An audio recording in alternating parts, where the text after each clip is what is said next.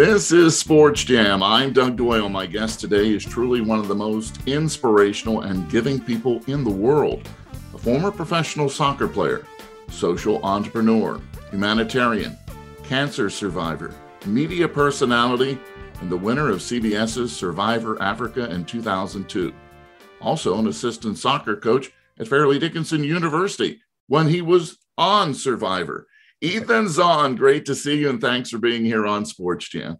Uh, it's wonderful to be here. So thank you so much for having me. Ethan, your passion for advocacy, social enterprise, global health, and self empowerment really took shape back in 2002 when you used your significant portion of your winnings from Survivor Africa to co found Grassroot Soccer, a first of its kind non governmental organization that uses the sport of soccer to teach at risk youth self reliance and critical life skills such as HIV AIDS awareness and prevention. It was a realization of an idea that first came to light when you were playing professional soccer in Zimbabwe. You came face to face with the toll and scale of the AIDS epidemic in Southern Africa. Can you take us back to being there in Zimbabwe and when you first noticed there was a real health crisis in that country? Sure. Well, my strongest memories of when I was playing in Zimbabwe, well, some of the strongest memories of was all the graveyards there. Because um, my team, the Highlanders Football Club, we'd all smush into these tiny white little vans and travel these long, long, dusty roads to get to our away games. And I just have these visions of these graveyards because some of the headstones are perfectly organized, one right after another, like we see here in the United States. But then other areas, there were these wooden crosses piled high, overflowing on the streets. So I asked one of my teammates, I'm like, why are some people buried like this? Other people buried like that? And he says, well, that's where they bury all the people that die of AIDS.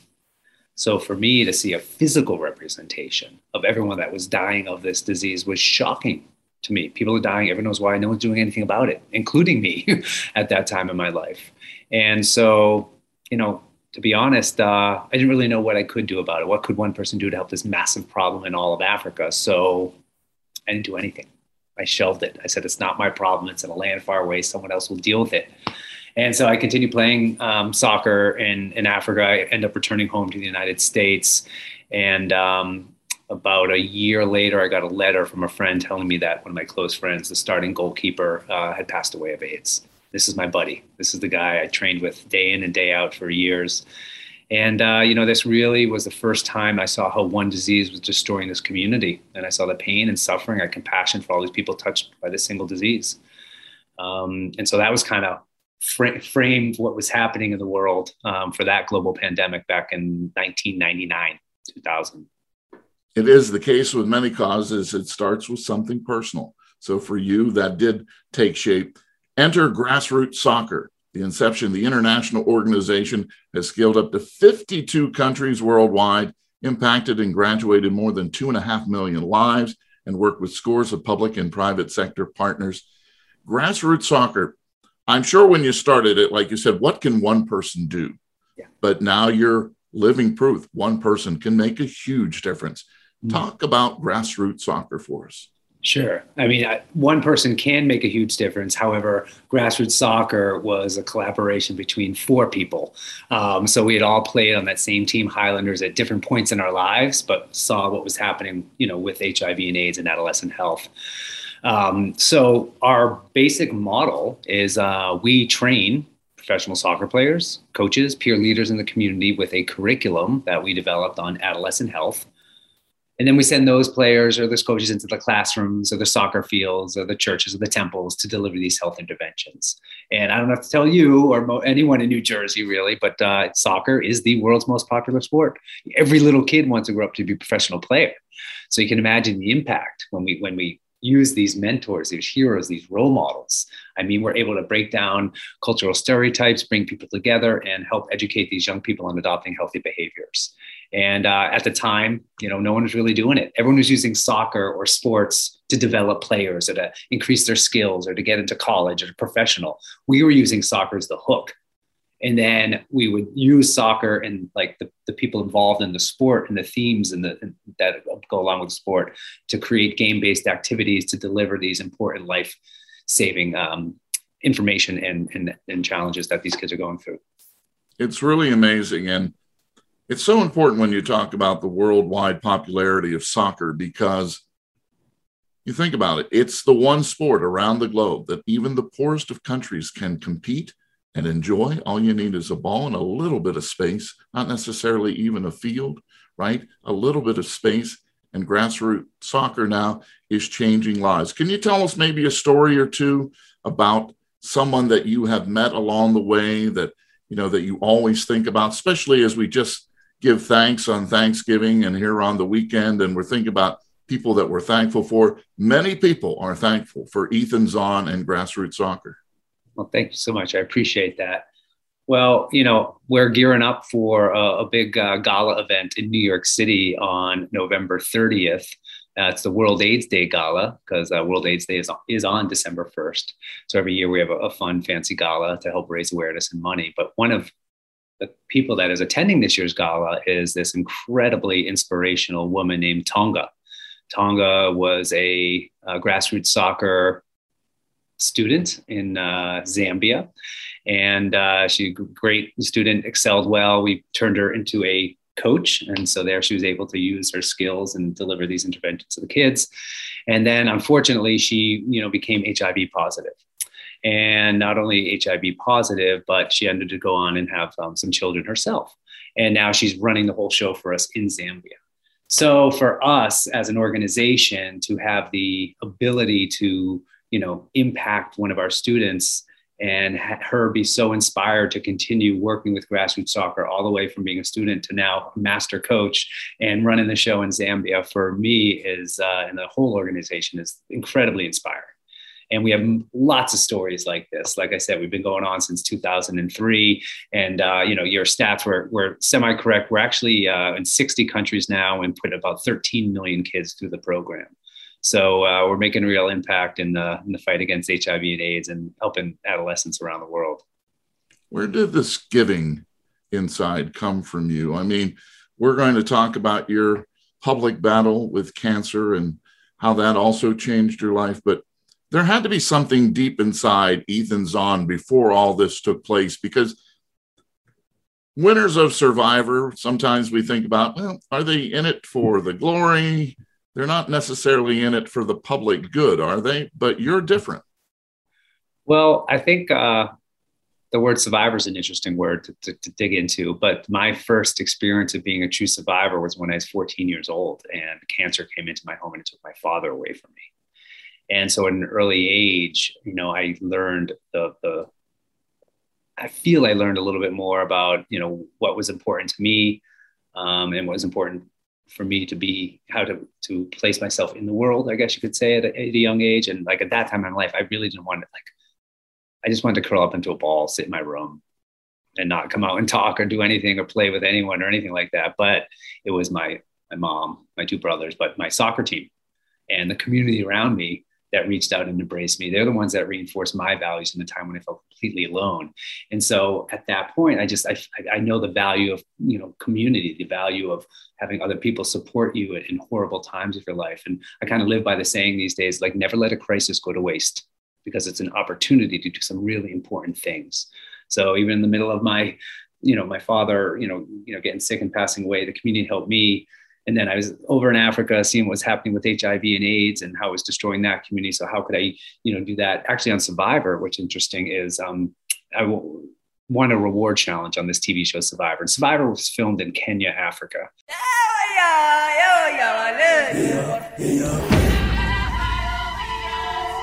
And was, this is way back in 2001. I just want to put put things into perspective for everyone. It was just the start of reality TV. No one knew what the heck this thing was, you know. But Survivor was popular. We, you know, we we're getting 27, 30 million people watching the show.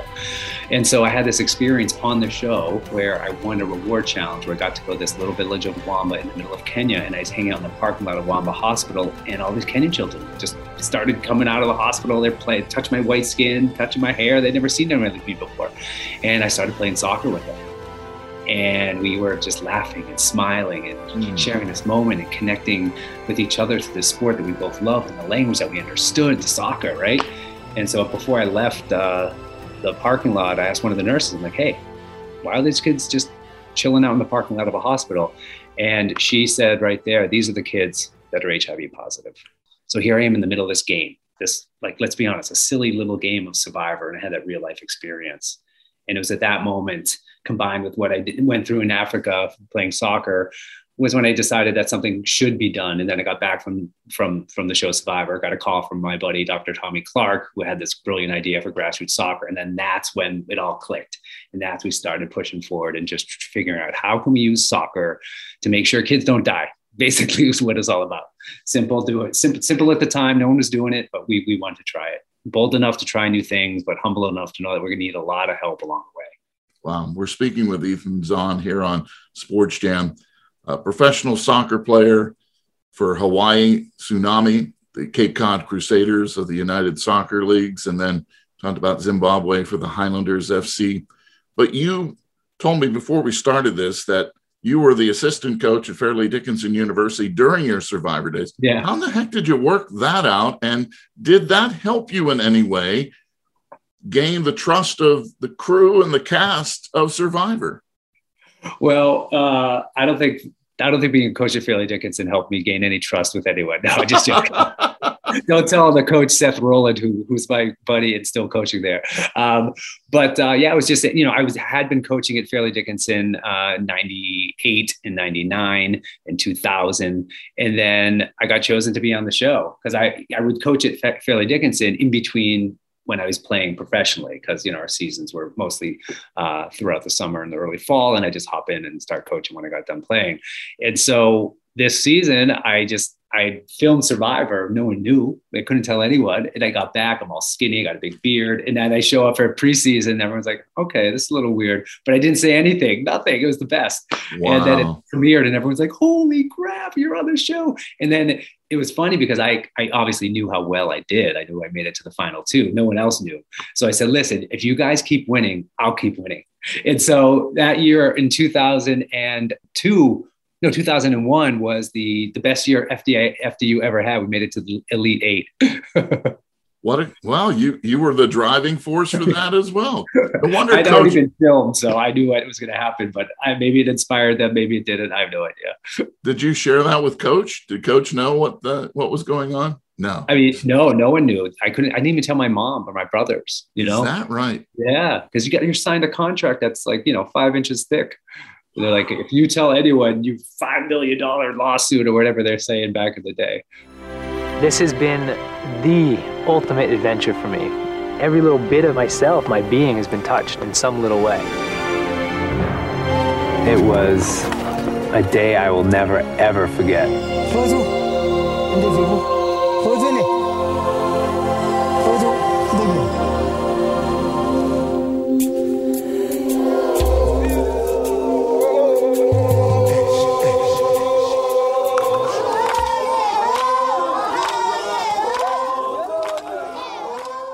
So you've had personal tragedy in your family, and now you find out eventually that you have cancer. It was on April 30th of 2009 you were diagnosed with a rare type of cancer, Hodgkin's lymphoma, CD20 positive Hodgkin's lymphoma.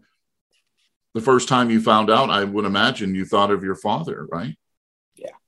Yeah, you nailed that. It was, you know, my only connection to cancer growing up was through my dad. So to me, cancer equaled death. So when I got diagnosed at age 35, yeah, I mean, totally sideswiped. You know, I was, I was fit, young, healthy. I was training for the New York City Marathon um, at that time, and I had some really like itchy skin, and I didn't know what was going on inside my body. Went to every doctor, nurse, whatever. I tried every pill, cream, potion. No one figured it out. And finally, a swollen lymph node popped out of my neck, and they found a six centimeter by 12 centimeter mass in my chest like I said, I was diagnosed with this rare form of blood cancer called CD20 positive Hodgkin's lymphoma. um, I had never heard of it either, so don't worry if you have no idea what that was. Um, but yeah, and then I went through, you know, multiple rounds of chemotherapy, 22 blasts of radiation. I had an autologous stem cell transplant, um, which was good. I mean, it got the disease into remission for a while. Then the cancer came back just, you know, 20 months later. Mm. So uh, getting the news that the cancer returned was deflating. It was, I mean, exponentially more difficult than the first time around, you know. And uh, this is like you run out of options. You have the maximum dose of chemotherapy, radiation, already had a transplant. So, like, this is when things got nuts and scary. And, uh, you know, lucky for me, at that exact moment in time, just when I needed the most, this new smart targeted therapy emerged on the market and was available for a select group of people in my exact situation. And that got the disease into remission again. So I could go on to get my second stem cell transplant, this time using my brother Lee as the donor. So uh, I'm very happy to say I've now been in remission for about nine years, and uh, I'm no longer my mom's favorite son because my brother took that role after he donated his stem cells to save my life. yeah, isn't that amazing? With your fabulous career of giving, your brother gave the ultimate. He gave a part of him to you. I mean, this is such an amazing story. How close are you to Lee? Very close. Yeah. I mean, now we even share, I even changed my name. My name is now Lethan. I'm no longer Ethan anymore, just Lethan because because I'm part Lee, part Ethan. Yeah, he literally my DNA is his DNA. Um, it's an absolute incredible. cancer research, science, technology is mind blowing. Um, I am a science experiment. It's like uh, you know, let's remove all the blood and stem cells and platelets and red blood cells and white blood cells from this dude and let's replace it from stuff from this dude and see what happens. Like that's exact. It's like a science fiction novel. That's literally what they did. Um, and so you know you're locked in a hypersterile bubble for a month at a time when you get these transplants. So you know living in that type of lifestyle and then a socially and physically isolated lifestyle post transplant for 100 days um, and then years of a socially isolated lifestyle that was my life for six years and so when the pandemic hit, I was like, oh, we can back to this again. This is no problem. Let's do it. I'm joking because I know it's difficult for a lot of people, but I had been through the exact same thing. You know, that's exactly what it's like to go through a stem cell transplant and then try to emerge into the world and and and figure out mask gloves, no public transportation, no crowds, no public restaurants, none of that stuff. Tell us a little bit more about Lee, because obviously he has to be a very special brother. Yeah. And uh, you know, you get all the accolades. You don't hear so much about Lee except for what he gave to you. Give us a little bit more about him. Sure. I mean, Lee's the middle brother. I got two older brothers. Leonard's the oldest. Lee's the middle. I'm the youngest, the baby. Um, and uh, Lee was also a soccer player. He played goalkeeper. I was a goalkeeper. So basically, when I was younger, my two brothers would just stick me in the backyard and blast balls in my face, and I'd just be like, ah, so then I became a goalkeeper. Simple uh, solution. And uh, yeah, he's Lee. You know, went to uh, grew up in Lexington, went to Clark University, and then he went on to become a chiropractor. And so now Lee is a chiropractor here in the Massachusetts area. Um, and uh, it's uh, wonderful to have him on my side. He gave me the gift of life. Someone else who's been by your side is your wife. And you had a very public, televised romance for many years and then that necessarily didn't work out to to the ultimate marriage but then you found somebody as your life partner tell us about your wife just a note to anyone listening don't go on the show the amazing race with your girlfriend because she won't be your girlfriend after. My relationship imploded on national TV. No, it wasn't that bad, but um, the Amazing Race did, you know, test our relationship a little bit, and it didn't work out. But we're still friends, and she's great. But now I met this wonderful, incredible woman named Lisa Haywood. Now Lisa Zohn, and uh, she's an interior designer in New York City, and uh, we met at a charity event for the Clinton Global Initiative and we both weren't supposed to be there. We both got last minute tickets. And uh, when everyone sat down to play poker, there's literally like two people standing up because we didn't have a seat. And we're like, you're kind of cute. You're kind of hot. Let's meet. and then uh, the rest is history. That's fantastic. When it comes to this, she sees what you do as far as how you have been giving back. Obviously, she bought into that whole side of Ethan Zohn, right? She's got to be that that same mindset of of helping others, or you just wouldn't click. Correct. Yeah, um, definitely. She is a very selfless and compassionate, empathetic human being, and a great chef. Um, but uh, the the it's funny you say that she knew what she was getting into because so we got married in 2016, and rather than taking a traditional honeymoon, we wanted to do a charitable honeymoon, and uh, you know we had so much love and luxury and extravagance thrown our way during our wedding. We just kind of wanted to give back. So we took a charitable honeymoon to Greece and we volunteered in a, a Syrian refugee camp called Basilica. Um, which was outside an area called Thessaloniki, Greece.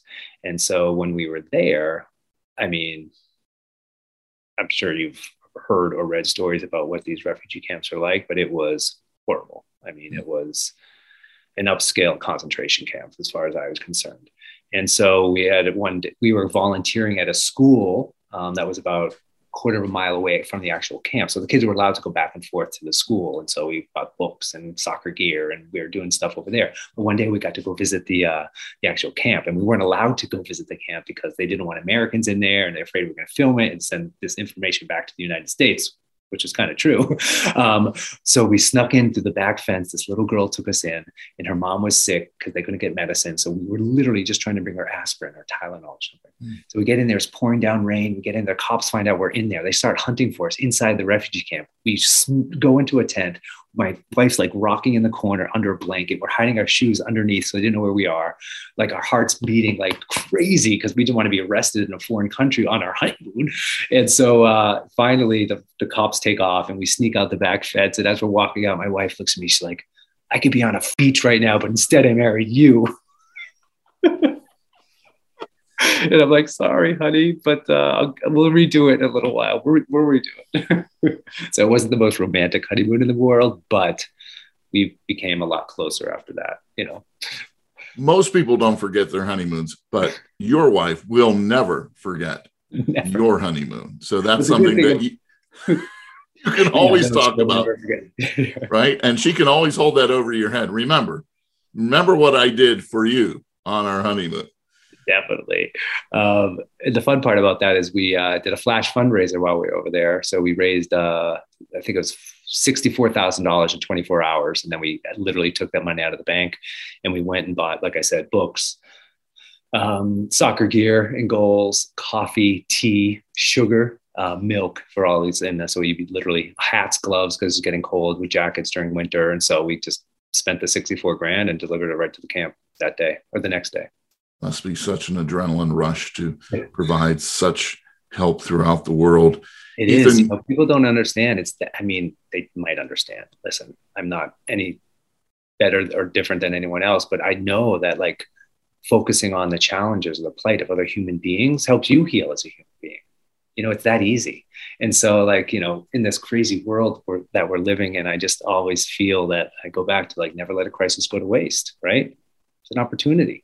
Um, and so to do nothing is also to act, right? So if you see things going on in the world and you're making the choice to do nothing about it, you're doing nothing about it. Like take action, you know, be inspired, do something, you know, figure out what makes your heart break, then do something about it or join an organization that's doing something about it. Um, and so I'm, I'm always trying to inspire people to kind of look into the big picture and get involved with something much bigger than themselves. You've had your own TV shows. You've been a media personality for quite some time. Most of your adult life has been in the public eye. Mm-hmm. And you went public with your cancer battle, especially adopting cannabis and CBD as a form of care. What do you want to say about that? Well, I uh, I do feel that uh, I'm in a really unique position because, like, for my most of my adult life, been on I've been on the giving end of charity, community support, philanthropy, and then when I got diagnosed with cancer, the world flipped, and all of a sudden I was on the receiving end of charity, philanthropy, and community support. So, like, I've seen this world from both sides, and so I have I can I feel I can work better now with these kids that we're doing in Africa. Like, I don't know what it's like to have HIV. I'll never know what it's like, but I do know what it's like to walk into a doctor's office and sit down and hear get a diagnosis that's uh, life threatening and has a 50% cure rate like i know what that's like so i think it's enabled this whole you know crisis in my life has enabled me to do my job better and that falls into kind of where you're leading with uh, cannabis and plant-based wellness. You know when i was sick you know i was taking a lot of synthetics um, all prescribed and as they do but you know i was taking five six seven pills just to get to bed at night and then uh, i'd be taking more pills in the morning to get enough energy to go back to the doctor. So i was just i was tired of this cyclical synthetic lifestyle i was living so someone turned me on to cannabis um, and as a you know, my whole life, you know, I'm obviously, I went to a nice liberal arts college in upstate New York. I'm familiar with it. My friends have used it. I didn't at the time. I was soccer guy. I didn't want to touch it. It was like, you know, I think I, I smoked pot once, second semester of my senior year. The season was over. I'm about to graduate. Like, I'm going to go crazy. And I smoked pot, right? Um, and so, but it was just never part of my lifestyle. However, when I got sick, very open to it, looking for different ways to, you know, mitigate the side effects of cancer treatments. And it did work really well for me. And then post cancer, um, I'm more into, you know, like my lifestyle. I'm a pretty, you know, high energy guy, a little bit neurotic. You know, I'm Jewish. I've got some anxiety inside me, and so surviving cancer as a young adult and having your whole life in front of you, that for me is difficult. You know, going through cancer is easy. When a doctor tells you to do something, you die. You do it. There's no choice there. But after cancer, that's when the fan for me and life got a little bit more difficult. And so CBD and cannabis uh, became part of my routine to help you know deal with the anxiety and stress of relapse and the fear that the cancer may come back. And um, so yeah so i got involved with a cool company called Kush. i'm uh, an investor. I'm the chief purpose officer. We're a 116 acre organic hemp farm in plainfield vermont. Filmed the whole process from start to finish for a cool reality show on vice called kings of kush. You can stream it now.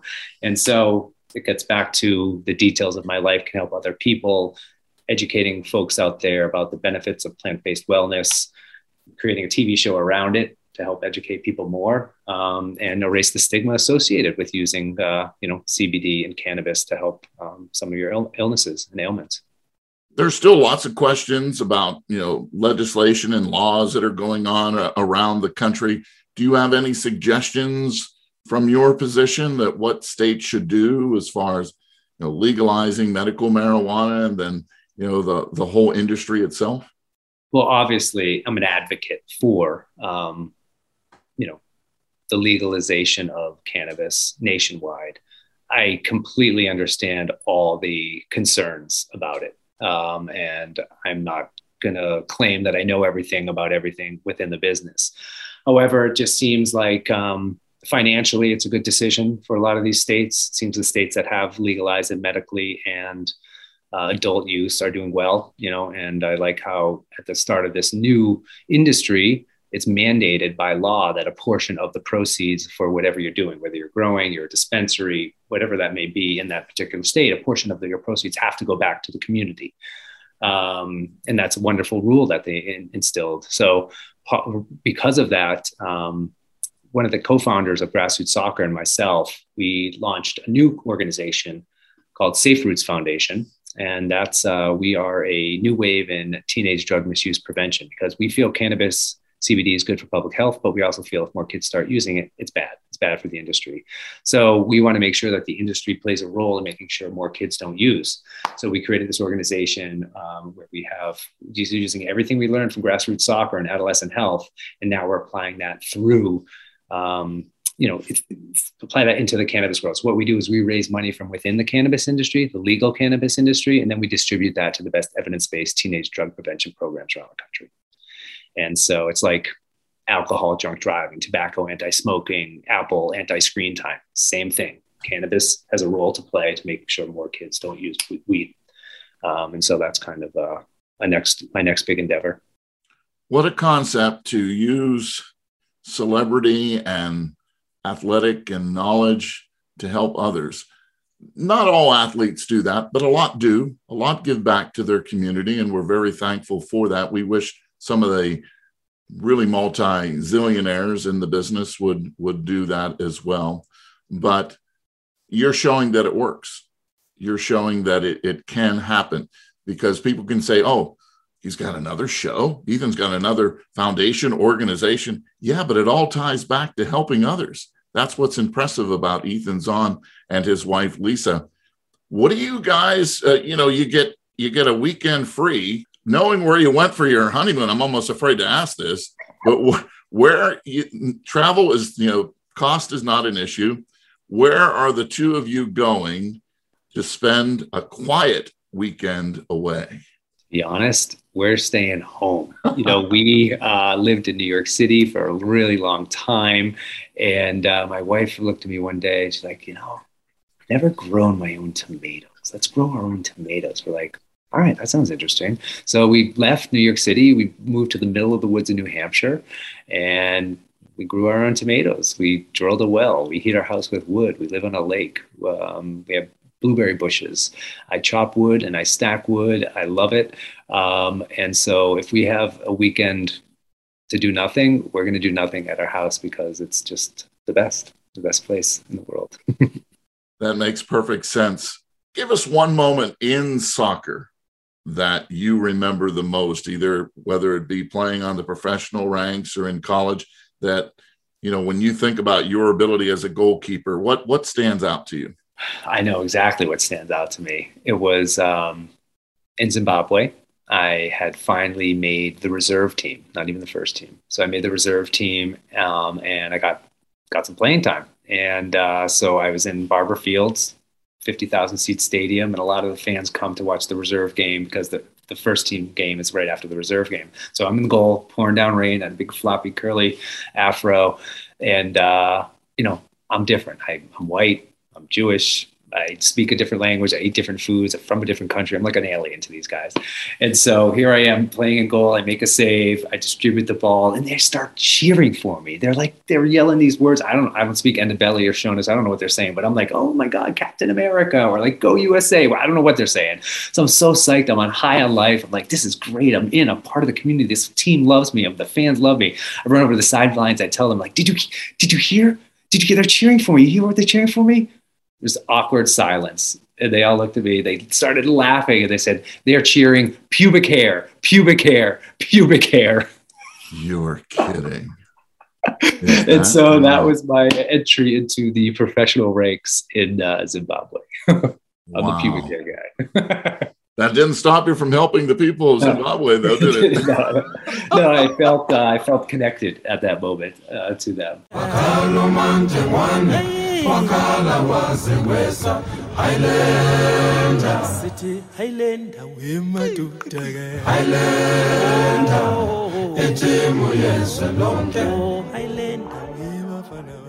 You've been on many different Survivor specials. Uh, are you going to try that ever again? I mean, you obviously have kept yourself in tremendous shape.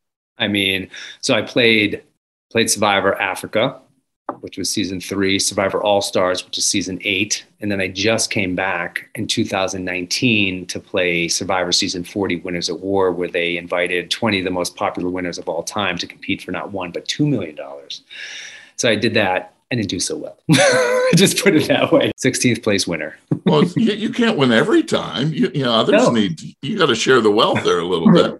I mean, Survivor's great because you know there's going to be 19 losers and one winner every season. So your odds of winning are pretty slim.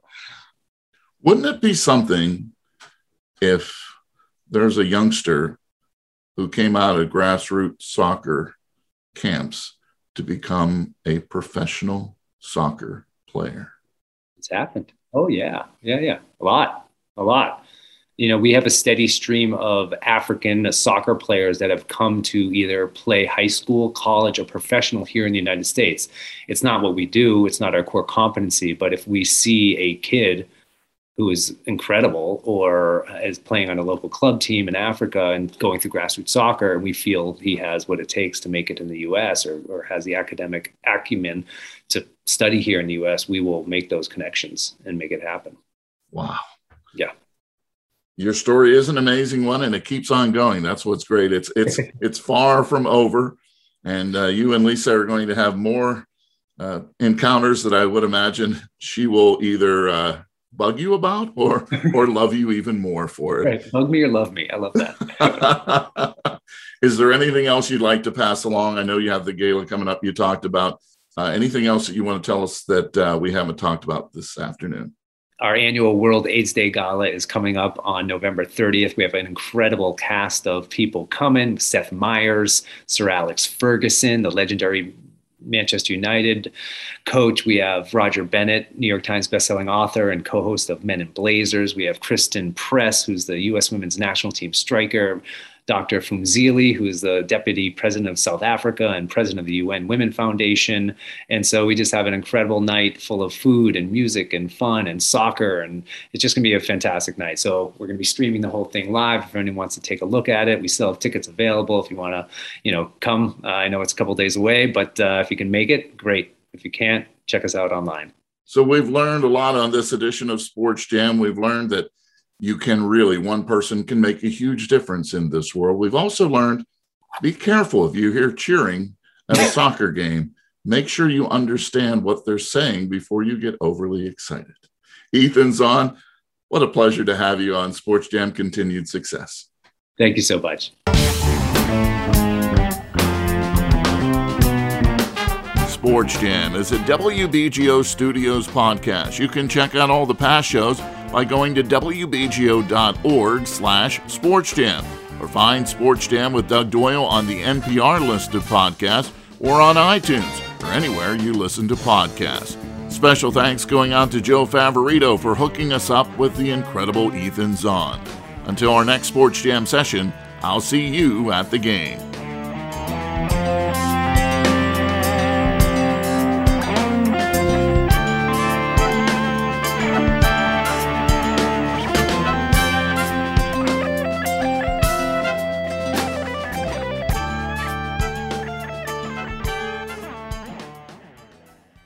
Check out all the other WBGO studio podcasts, like this one.